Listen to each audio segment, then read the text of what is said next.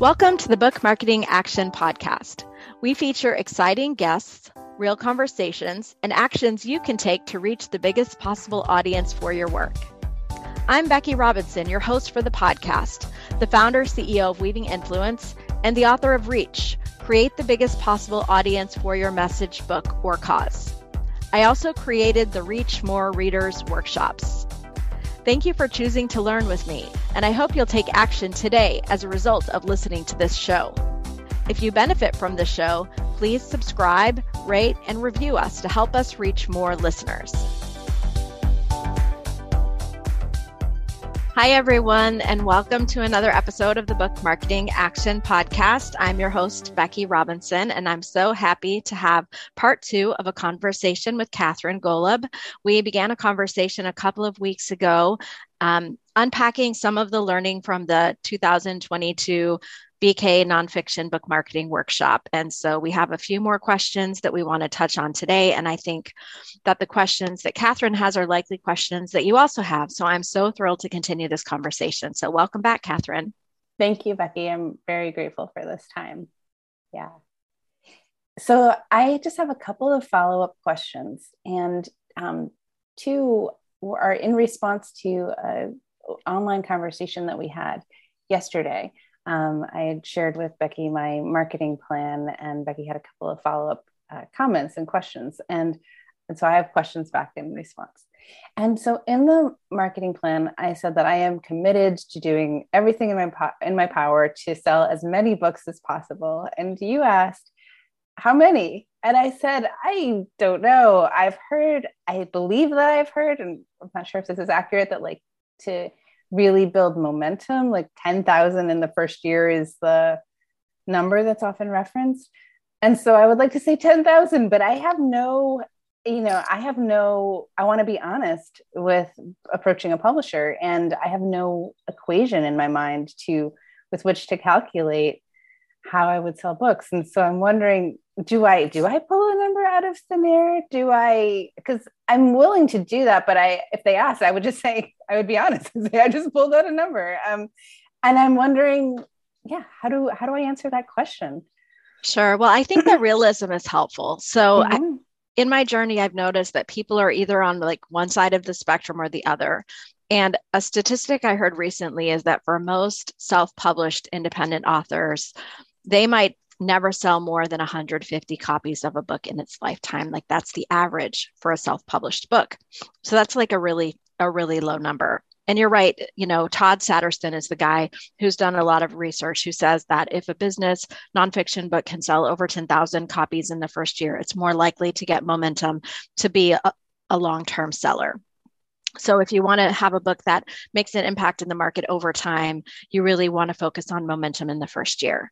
Um, in terms of pulling out a number, though, you know, I've I've met other authors and they'll say to me, "Well, I want to sell 250,000 copies in the first year." And when I hear that, like, I get a little bit like frustrated because I hmm. don't want to like be a killjoy, but I know I know how hard selling books is. Um, and to give you some context, that 10,000 number, I always thought it was 10,000 print copies. What I'm learning across my journey now is that that's across all the editions. So if you have a business book and it's coming out in print and Kindle and audiobook, you want at least 10,000 copies of combined of the three editions of the book to sell, you know, to be 10,000. Um, I would say in terms of what we've seen on our journey, uh, marketing books over 10 years, any book that sells more than about 5000 in, in a year as it relates to the small independent publisher that we're often supporting is is doing pretty well so every book um, within the publisher's house is going to have a profit and loss statement and basically, what they're going to do is they're going to look at how much money they're going to invest in the title to bring it to market. And then they're going to look at after the first year, like how many do they expect to sell? And they, they obviously want to create a profit. So, you know, I think it's fine, Katherine, as you craft your marketing proposal and you submit your proposal to say that you're aware of the 10,000 number, that you want to work toward it. I'll tell you, two months past publication of my first book, I'm worried that I'm not going to make it, you know, and this is what I do for a living. Um, but at the same time, I'm going to keep going and keep hmm. trying and keep looking for creative ways to keep the book out there. So if you can demonstrate through your network, for example, that you're going to have X number of speaking engagements where you expect X number of copies sold, you're going to get a lot closer to that 10,000 number if you do 100, you know, times 10 a few times than if mm-hmm. you're really relying on those one at a time individual business to con, you know consumer sales consumer mm-hmm. sales are tough they're slower than you might think and what i noticed with my book and i'll be transparent and vulnerable here for a moment is the first week I sold a lot. The second week it dropped off. The third week it dropped off more. And as I've done some various podcasts and such, it might bump up a little bit, but we're talking about books in the tens, not books in the 100s mm-hmm. Yeah. And so if you think about 10,000 divided by 52, that's about 200 books a week, yeah. you know, at, on an average. And I'm not achieving anywhere close to that. Okay. I appreciate your honesty. yeah, that. it's hard. It's hard to yeah. you know share that, but I yeah. think the reality is, you know, sometimes I'll meet with an author on the phone and I'll show them. Uh, you may or may not be aware that you can log into Author Central on Amazon, and um, Author Central reports out BookScan. BookScan is um, the retail reporting of sales, and BookScan shows about 85% of all retail sales. Now, there is a delay on Author Central. So if I look at my Author Central numbers today, it's about two weeks behind. But when I look at that with authors, sometimes like their mouths drop, like, really, that's as many books as I've sold? Mm-hmm. It, it's discouraging to see. Um, mm-hmm. Um, so you really do have to have that long term view that the book is a valuable tool in your work and business over time and just keep looking for more ways to find new audiences. Okay. So, um, follow two follow ups to that. One is I haven't done much speaking. I'm confident in my speaking abilities, but it just it has I haven't needed to. I have a you know my coaching practice, my groups are really doing well, so it hasn't been part of my business model until now, and I'm really willing to do it.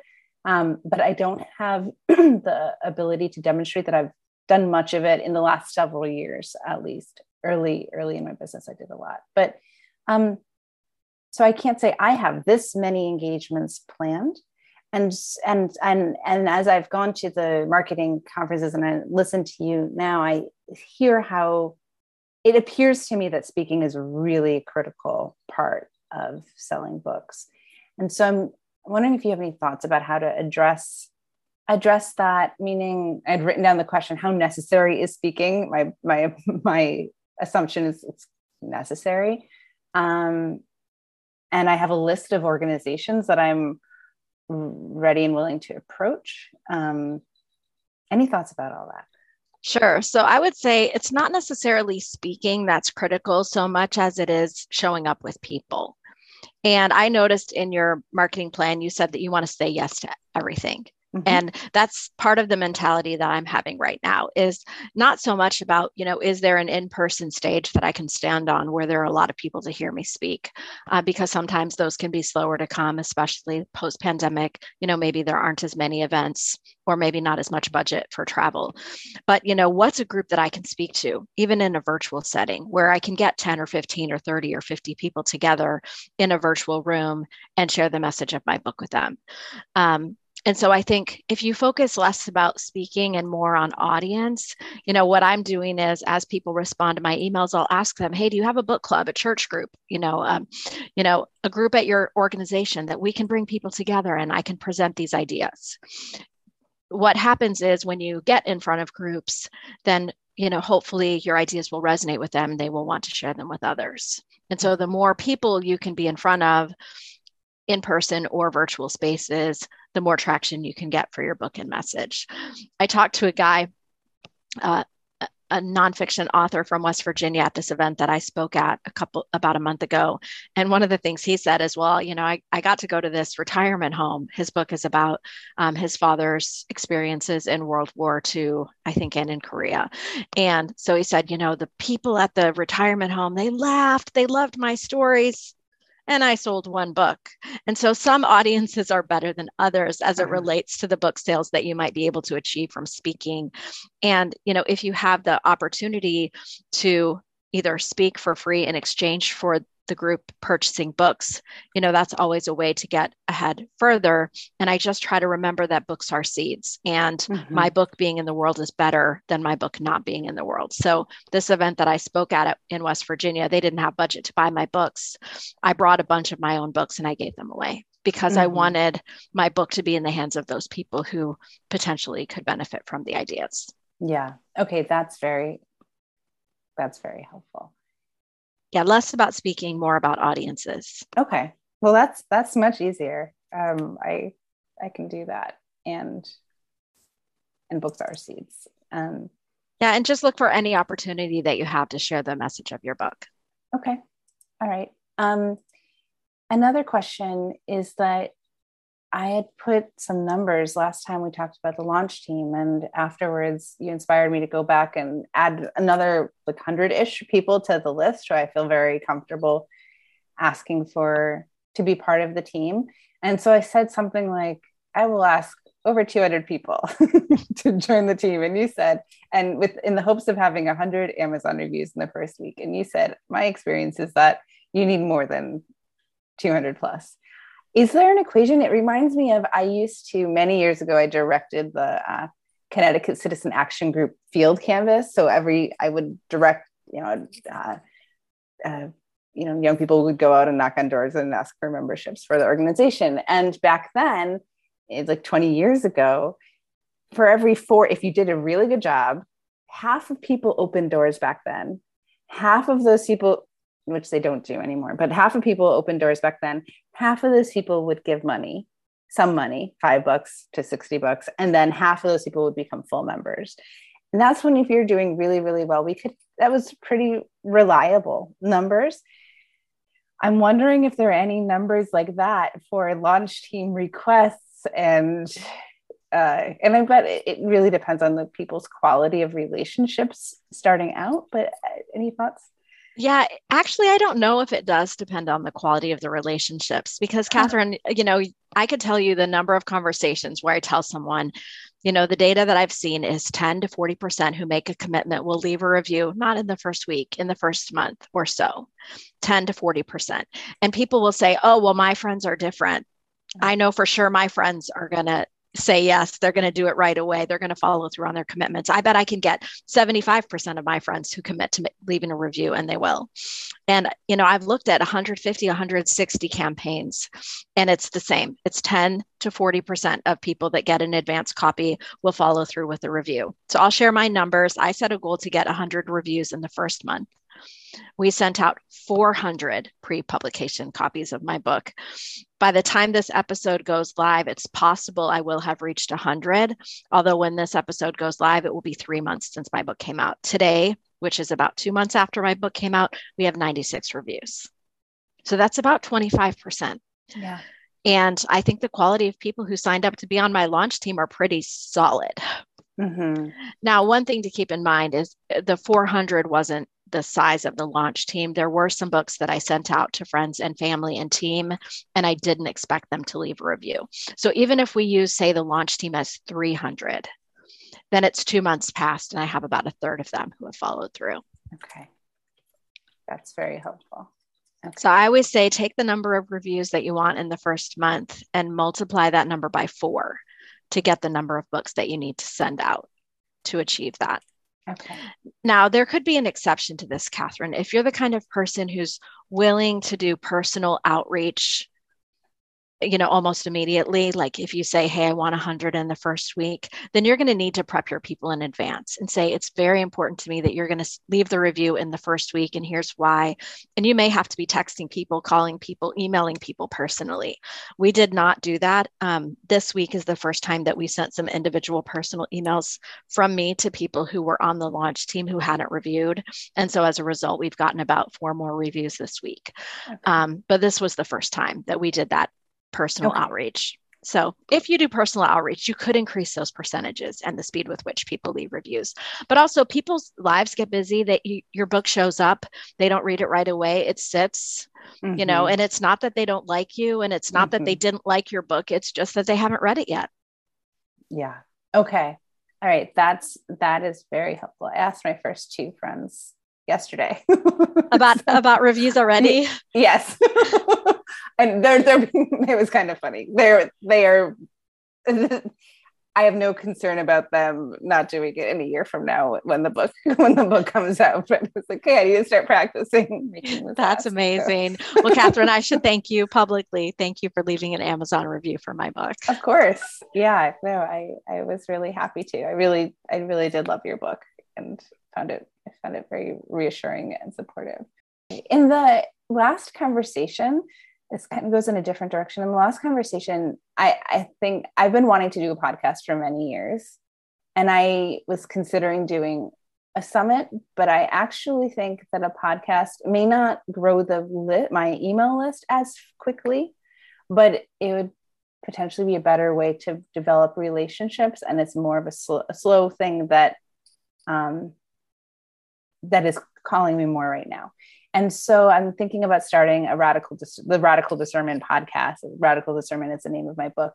Um, very soon, like in September. And so I'm curious if you have any uh, recommendations for resources for an author who is considering starting a podcast.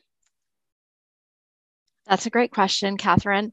Um, resources for an author considering starting a podcast. Well, I would say that uh, one of the things I might recommend is that you partner with a, an organization that produces podcasts as you're starting. So there are a couple of organizations that my team has worked with, and we'll put some links in the show notes. Um, I'm not going to say the names of the companies here, but quite often, if you get started, you can build all the assets that you need to continue so that later you can produce them on your own. But if you start with really great quality like musical intros and outros if you you know work with people and they're used to creating the art and they're used to getting you set up for syndication that can help you cut through some of the kind of confusion at the start um, if you partner with someone who's who's been there done that. And we did that with our podcast when we started i guess close to three years ago now or more than three years ago now. I can't i can't remember when we started. It was prior to the pandemic. Uh, so partnering with someone who's uh, you know acquainted with the different steps that you need to take to to get it going. Um, let's see what else? Um, in terms of resources you know one of my favorite tools for podcasting um, on the marketing side of podcasts is audiogram. Um, and it's a very low cost way that you can take clips from your podcast and make it into you know short social media snippets. I think we pay like $17 a month for it. So that's a tool that i really quite like. Um, and i would also say uh, you know thinking ahead to you know conversations that you can have with people as you're thinking about marketing the book that can be of value to your book's readers so you might know katherine that when i wrote my book I created a course, and people who buy the book can scan a QR code and get access to the course. And a lot of the content in the course is the interviews that I did as I was writing my book, and we just embedded the podcast episodes within the course.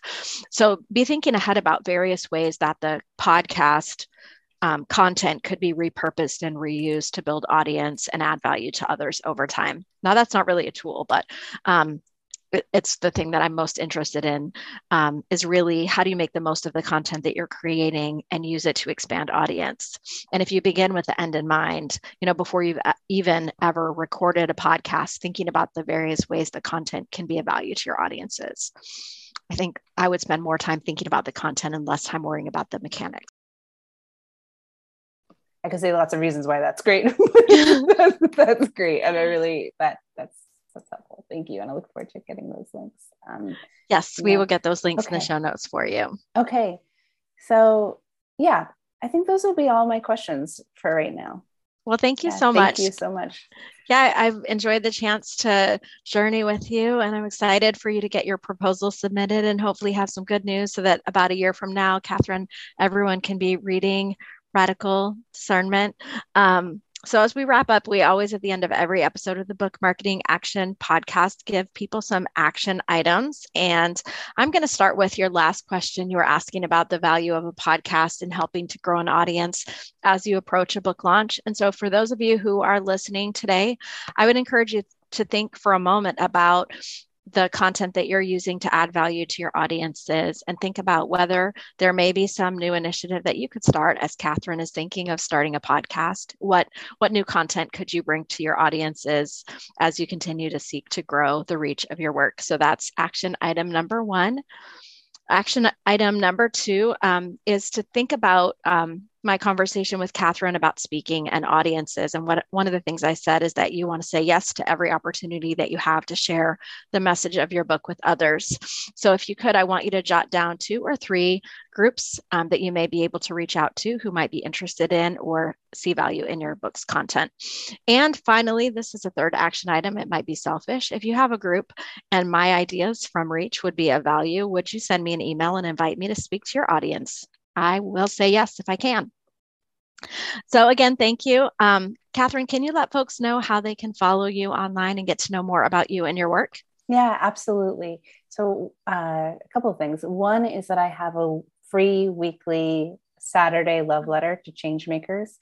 And uh, to sign up for that, it's very, it is very low marketing and very high quality teaching and teachings that have come if I do say so, hopefully humbly, um, teachings that have come out of my week's conversations with my clients that they've found helpful, and then sh- sharing those with uh, with folks who are on the love letter in the love letter community. So to sign up for that, folks can go to my website, which is callingsandcourage.com. And where I interact most with people is on Instagram. So that's just at Katherine Golub. Uh, yeah, I would love to interact with people there. Thank you. Awesome. And Katherine, I don't know if you know, but I have used your Instagram as an example to so many people over the past year. So when I talk about carousels and adding a lot of value through content, I always send people to your profile. Thank you, Becky. Sure thing. Have a great day. Hey, everybody. Thanks for listening to the Book Marketing Action Podcast. If you haven't already, I hope you'll buy a copy of my new book, Reach Create the biggest possible audience for your message, book, or cause. When you buy the book, you'll unlock a free course of Reach resources with more than 50 additional learning resources available exclusively for those who buy the book. Find out more and find links to buy the book at beckyrobinson.com forward slash book. If you've already read the book, I'd appreciate an Amazon review. Thanks.